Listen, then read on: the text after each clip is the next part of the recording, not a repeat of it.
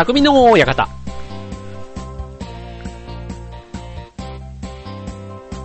はい。それでは今週も始まりました。匠の館。パーソナリティの川崎匠です。調和平洋 .com の協力でオンエアしております。はい。皆さんどうも、えー、こんばんは。今日は夜の収録です。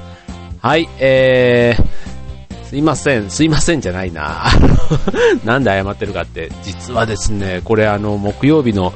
0時更新の番組なんですけどね、実は今ね、水曜日の、えー、夜11時ぐらいということで、極めて、えー、更新時間に近いギリギリの収録になっておりまして、あの、局長をはじめ、ちょっとスタッフというか、やっていただいている方には非常にちょっとテンパった状態で今収録を始めたばっかりなんですけどね、実はあの、いつも収録はね、こんなギリギリにやるの初めてなんですけど、昨日ね、あの、船っちの忘年会があったんですよ。で、まあ、あの、船っちってあの、ね、地元の船橋市の町おこしをやっているグループの忘年会だったんですけどね、まあこれがね、なかなかまあ、みんなあの自営業で普段忙しい人たちだったりするんで、こう、あの、なかなかゆっくりね、飲む機会っていうのもないんですよね。で、まあ今年1年、まあお疲れ様でしたってことで、やっぱり忘年会って、こうね、盛り上がるじゃないですか。で、まあついついね、ちょっと、ちょっと、ちょっとと言いながらね、3軒ぐらい行ったんですかね。それで、まあ帰ってきたら3時半ぐらいだったかな、みたいな。でね、そう、それで朝収録って思ったんですけど、まんまとね、やっぱり起きれなくてですね、まあ起きたはいいんですけど、なんかちょっと喉の調子ももう一つで、うん、もう結局あの、夜にやろうということで、この時間になってしまったわけですけども、はい。まあおかげでね、ちょっと喉の調子なんかはね、ちょっとまあどう聞こえてるかわかんないですけど、非常にね、あの睡眠時間短い割には、あのー、すごい元気になっておりますので、はい。ということで、あのー、今年のね、年内の放送も残り少なくなってまいりましたが、えー、今週も元気にお送りしたいと思います。よろしくお願いします。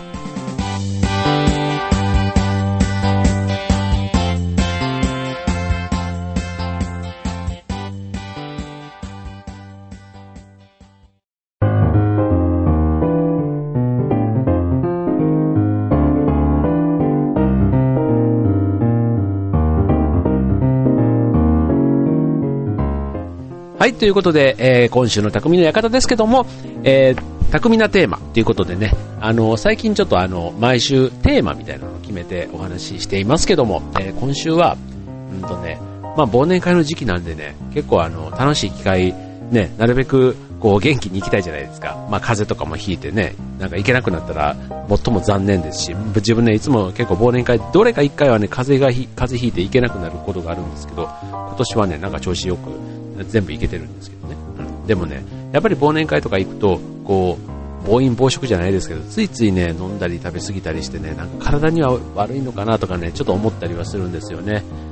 はい。なので、まあ、ちょっと今週はね、あの、体にまつわる話ということで、えー、2つお送りしたいと思います。はい。まず1つ目ですけどね、これは、あのー、昔はね、女性のイメージが強かったですけど、最近は男性もあるみたいですね。あの、冷え。ね、寒くなってきて、ね、冷え対策なんて皆さんしてます？ね、男でもね、やっぱりね、なんか30代になると体質がちょっと変わるみたいで、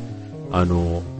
僕なんかちょっとあの、うん、最近ね、走ってるような、走るようになってからはね、ちょっとマシになったかなって気がするんですけどね、なんかね、足先が妙に冷えることがあってですね、今日はね、冷え対策、なんか何の番組だって感じですけど、あの、ね、今日はちょっとあの、冷えってね、ただ足先が冷えてっていうだけじゃなくて、いろんなね、なんか病気の原因とかにもなるみたいなんですよね。うん。病気って言ってもね、例えばあの、太りやすくなったり、ね、基礎代謝が減るから、こう、使わら、使わないエネルギーっていうんですか？うん。それが脂肪として蓄積されるとか、あとね、免疫、ね、よく言いますよね。免疫機能。これ、例えば花粉症とかのアレルギー症状が、この冷えによって起こりやすくなる。とかね、あとね、内臓の働きが低下。内臓が冷える。だから例えば、ビールとかを飲むと、なんか体温が4度下がるそうなんですよ。一杯飲むだけで。あの、内臓ね。あ体温じゃない。内臓の温度っていうんですかね。うん、そうすると、あの、胃腸とかね、肝臓とか腎臓とかね、脳とかの働きが低下してしまったり、うん、あとね、自律神経の乱れとかね、こうめまい肩こり、あと、うつ傾向、なんか、こう、でもなんか、うつ傾向とかわかる気しません？なんかあの、体があったかいと、こう、なんか、ポジティブというか元気な発想になるけど、なんか体冷えてきたら、なんかちょっとテンションも下がって、なんかネガティブ？うん。なんかそういうところとちょっと関係があるのかななんて気がしましたけど、なんかね、冷えることでね、あんまり体にとってはいいことがないということなんですよね。うん、まあついついね、冷たいビールとかアイスとか、なんかそういうのは食べたく、食べたり飲んだりね、する機会も、ね、夏場なんか多いと思うんですけど、やっぱりね、まあこの冬の時期、ね、外がただでさえ寒いですから、例えば野菜なんかもね、生野菜よりは温野菜とかね、あとね、ちょっとあの、汁物というかね、こう、生姜とかね、体温まるようなものをなるべくこう使った飲み物を体の中から、芯から温めるみたいなね、そういうのがね、冷え対策には効果的なようなんですね。はい。まあ、ちょっとね、冷えということで、あの、まあ、なんだろう、あの、体温めるやり方で、まあ、特にね、よく紹介されるのが半身浴、お風呂、ね。あの、風呂の入り方もね、最近ちょっと昔だと結構熱い風呂に頑張って入ってた、ね、肩まで入ってたっていうのありましたけど、最近ね、半身浴ってやっぱでも女性なんかは好きなんですかね。なんか、1時間とかでもこう本読みながら入る人っているじゃないですか。やっぱりね、僕はね、そこまでは入れないんですけど、うん、なんか半身浴でこうじわーっとね、汗をかくと、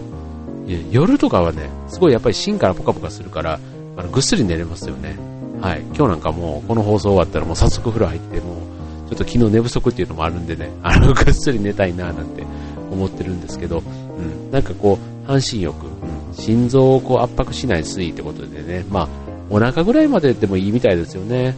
うん。で、こう、汗が出るまでね、こうじっくり入ると、こう、まずストレスの発散にもなるし、まあもちろんあの寒さ対策が一番あるんですよ。芯からポカポカするし。でね、あと血行が促進されるから、肩こりとか腰痛にもね、あの、効果があったり、で、ストレス、ストレス発散ということで、よくあの、疲れが取れるなんていうふうに言われますけども、こう37度から9度ぐらい、39度ぐらいのお湯に10分以上浸かるとね、こう、心身の緊張がほぐれてリラックスできる。あとね、むくみ対策。これね、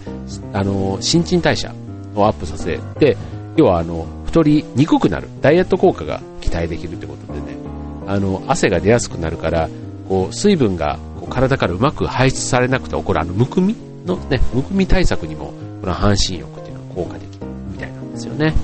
はい。ということで、あの、ちょっと体に関する健康についてということですけどね、まあ今日のこの放送の中でも、いくつか、あ、これ知ってる、あ、でもこれは初めて聞いた、かそんなのあったんじゃないかなと思います。うん。ぜひね、あの、全部やるとね、またね、続かなくなるんで、例えばあの、10分だけ、こう、入ってみようとかね。なんかそれだけでもいいかもしれないですね。あんまりなんか、こう、無理、ね、こう、カラスの行水の人が10分風呂入るって言ったらかなりしんどいかもしれませんけど、うん。なんかね、あの、体にいいことをやってんだと思ってね、なんかあの、一つ、まあ、生姜湯を飲むでもいいと思います。なんかあの、この冬、冬だからね、ちょっとあの、暴飲暴食、そういうね、不節制な日も僕なんか多いから逆にね、普通にこう、お酒を飲まない日なんかはね、ちょっと体にいいこともやってみようかななんていうふうに考えています。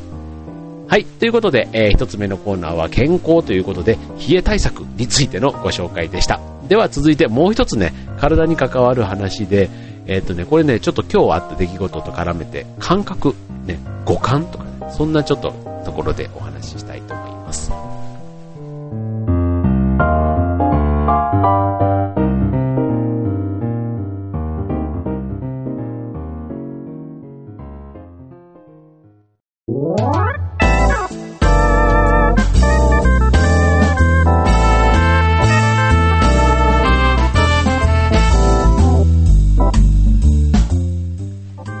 えー、匠の館、えー、匠な話題、匠な人物、匠な情報をお届けしております。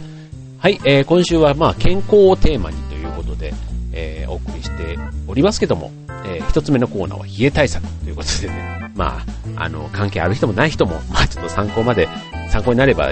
ありがたいんですけども、えー、二つ目は、今日ね、あの、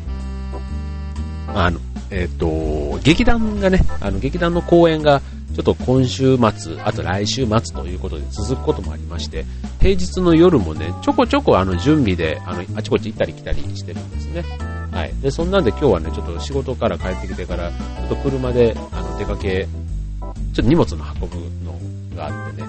あの、いつも僕が行くところというか、あの、今、船橋というところに住んでるんですけど、あの、世田谷の方に、世田谷じゃないな、あれは杉並かな新宿のちょっと向こうのね、高井戸というところまで今日、あの、いつも写真を撮ってくれる先生のご自宅まで、ちょっとあの、物を取りにね、車を走らせたんですけど、僕ね、あの、車にカーナビをつけてないんですね。で、まあ別にこれあの、ケチってつけてないわけではなくて、結構地図を見るのが好きなんですよ。うん。で、あの、ね、昔あの、えっと、これいつだ、2001年みたいですね。あの、話、ベストレ、ベストレイヤーって、ベストセラー本、本？本って言ったらね、やらしいな。ベスト、ベス ト、ベストセラーで、あの、話を聞かない男、地図を読めない女っていうね、えっ、と、バーバラさんとアランさんっていうね、えー、ピーズ、ピーズ夫妻がね、あの、出した本で、あの、なんだろう、男の脳みそと女の脳みそが、要は構造が違ってて、別にあの、能力がどうのこうのじゃなくて、そもそも男の脳みそっていうのはなんか話を聞かない。で、女の脳みそっていうのはその地図を読めない。もう、そういう風になんか作りが違うっていうね、そういうのことをまあまとめて書いてある本なんですけど、で、今日はね、その荷物を取りに、うちのあの、劇団フーダニットの座長とね、二人でまあ、夜ドライブがてら出かけたわけですけども、うん、まあね、カーナビがない分ね、こう見知らぬ土地に行くとやっぱり地図と、地図とあと感覚、なんかこっちの方がきっと怪しいみたいな、なんかそういう感覚で行くわけなんですけど、うん、僕ね、結構ね、知らない土地でも道、まあまあ、当て、当てて、当てずっぽうなんですけど、行けるんですね。うん。で、まあ座長もそんなようなことを言ってたんですけども、うん。ちょっとね、今日ね、実は迷ったんですよ。ちょっと、あの、迷っちゃったんですけど、結果的にね、なんか自分の直感というか、あ、ここは多分こうだろうって、ちょっと地図をこう、ちょっと眺めていったら、まあ、なんとか目的地につけたんですね。はい。でね、まあそれはそれでね、ちゃんちゃんと良かったっていうことなんですけど、うん、なんかあの、カーナビってすごい便利じゃないですか。でもね、便利な中でね、なんか自分の中ではね、こういうカーナビをすごい頼りにすると、なんか今までせっかく地図を見て目的地にたどり着くなんか能力っていうんですか？なんか、例えば鳥だ鳥だったら渡り鳥はね、何も地図もなくてもちゃんと何千キロって飛んでいくみたいなのってあるじゃないですか。太陽の、こう、方太陽の日の光と、なんか、こう、海風とか、なんか季節風とか、ああいうのに乗っかってこう飛んでいくわけじゃないですか。なんかね、そういうね、五感というか、感覚が、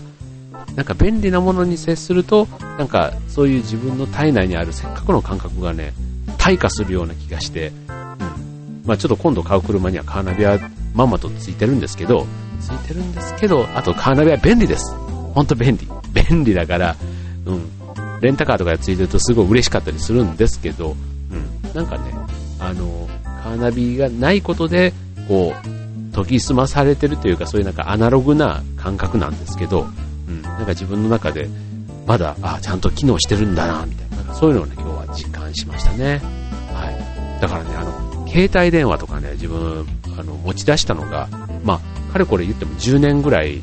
前ですかね。まあ、10年前って言ってもね、もう全然みんな携帯持ってたんですよ、その時代で。その時代で持ってたんですけど、10年間、あ10年前まで持ってなかったんですよ。大体そのもっとね、プラス僕ぐらいの世代だったら15年ぐらい持ってる人なんか結構いますけど、もっとかな、15年に、うん、でも15年ぐらいかな、うん、なんですけど、やっぱりね、携帯が、うん、持って、持ったらもう手放せませんよ、今はもう。便利で。ね、ないことが逆にね、考えられないというか、ね、もうコミュニケーションツールのもうなんか当たり前のような、ね、もう何がなくなって困るって言ったら結構携帯なくなったら困る人って多いかなと思うんですけど、でもね、携帯がなかった時って、あの、人と人がね、待ち合わせとかした時に、のあの不安な感覚っていうのお互いが絶対この時間この場所で出会わなければならない。で出会えなかったらどうしようだとかどこにこういう風にその人と次合流するためにこんなあの例えば伝言板を使うだとか、ね、伝言板って今たまにありますよあたまにあるって言ってもあの僕は駅のあの定期定期紛失のなんか名前書いてあるやつぐらいしか最近伝言板っぽいのは見ないですけど、うん、伝言板とかねああいうのを使ってこうなんとかお互いがこう、出会うみたいな。今なんてね、なかなかもう携帯ピッて連絡取ったり、もう遅刻なら遅刻ってこう、だからそういうところもね、あの、遅刻するのも、メール1本送れば、それでなんか OK みたいな、ね、ちょっとね、まあ自分もちょっと人のこと言えないですけど、もうじ自分のことは棚に上げて言います。はい。なんかそういうね、なんか人に対して、こう、ね、なんかこう、なかった時を知記憶があるだけに、うん、そういうね、便利さに甘えてるな、みたいなね、そんな感じしますしね、ちょっとしたそういう感覚、うん、だから出会う、人と人がちゃんと待ち合わせで出会うっていうとこで、仮に相手が遅れてきた時にどうするか、みたいな、今の携帯がもしなかった場合にどうするなっていうのは、ちょっと考えるとね、ちょっと怖いですよ、意外と。本当明日、あの、夜7時にここで待ち合わせ。って言いました。友達は来てません。その友達はどうやって連絡しますか？前だったら自宅とかに電話したりするんですかね。なんかね、うん、そういうのをいろいろ考えてみると、もしかしたら、うん、こう便利さがね、失われた時に自分の身一つで、感覚一つでどうやって生きていけるか、なんかそんなことをちょっと考えてみるとね、意外と、あの、うん、こう緩んでる部分というか、なくした感覚を取り戻そう。なんてそんな気に僕はなった日でした。い。い話いい話？いい話ですか？はい。なんか、誰と喋ってるわけじゃないんですけど、すいません。あの、ちょっと一人で笑ってますけど。はい。ということでね、あの、今週は、えー、匠のテーマということで、えー、体に関すること、えー、感覚の部分と、あと、もう、冷えということでね、この季節ならではの、えー、お悩み、お悩みの方いらっしゃると思います。はい。えー、ちょっとね、普段あんまり意識しないところかもしれませんけども、せっかくの機会、なんかちょっと考えてみてもいいんじゃないでしょうか。